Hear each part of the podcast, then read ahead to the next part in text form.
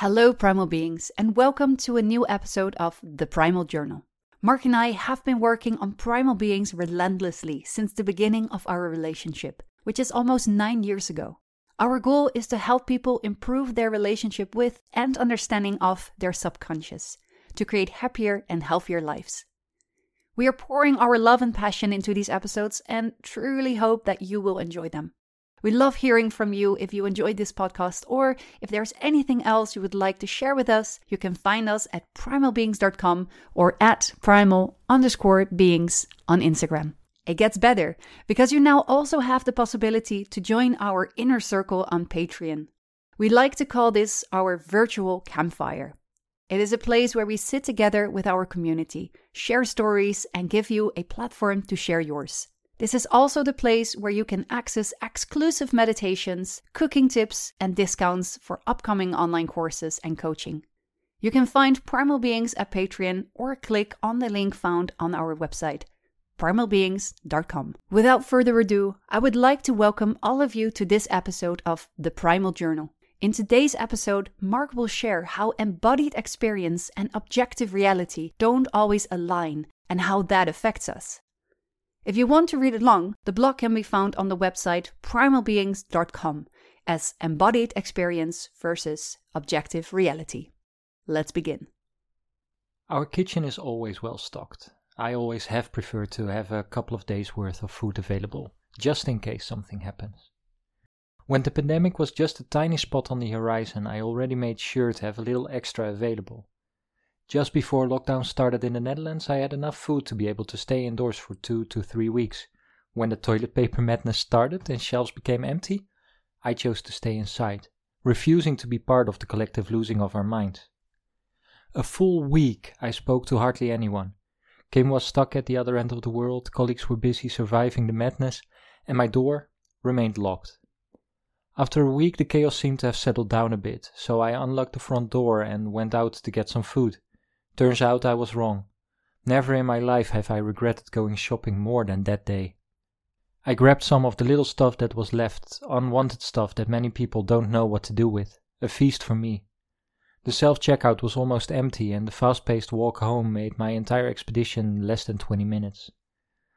The door was quickly locked behind me and didn't open again for four more days.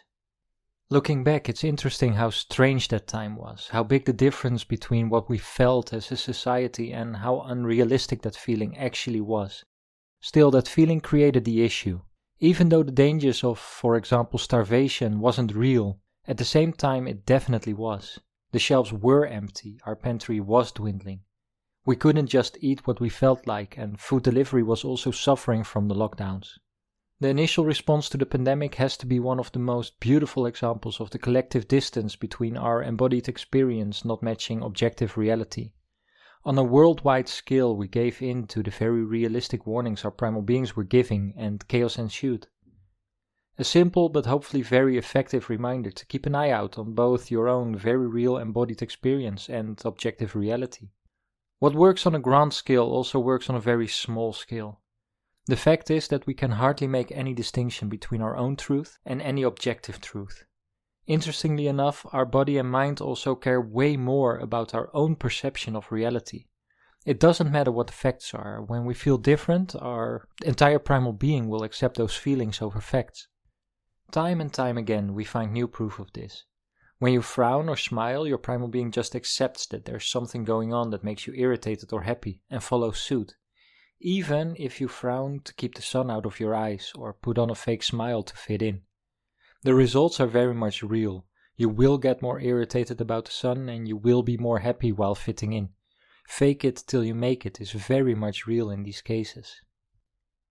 But it doesn't end with just our emotional state. The placebo effect is quite commonly known as a fake effect of treatment, often suggesting that those effects should be ignored.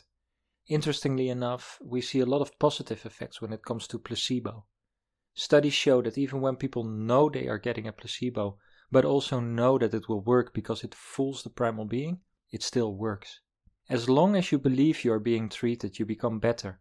Or maybe more specifically, your primal being feels you are being treated, so it follows suit. By now, you might be thinking we're saying that objective reality isn't important. This is absolutely not the case. We can't live outside reality just because we feel like it. However, the current state of society tells us that only objective reality matters. And we most certainly disagree with that. Your own experience of reality is at least just as important. It doesn't matter that the thermostat may say it's warm when you feel cold. It doesn't matter if your partner is toxic as hell when you still feel love. And it doesn't matter if there is enough toilet paper for everyone. When everybody acts like there isn't and starts hoarding, there will not be enough.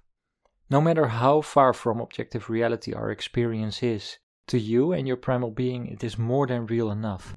Your own experience shapes your worldview and as such shapes your thoughts and behavior. Even if the impact is only on a subconscious level, this fact impacts your day to day life.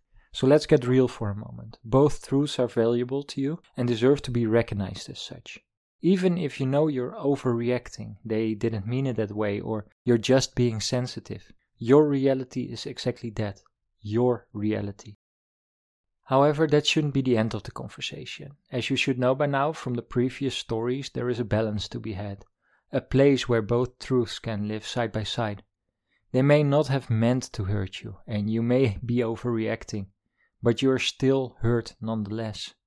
And in those instances where both realities can't live side by side, that's where change is needed, either by changing your experience or within objective reality.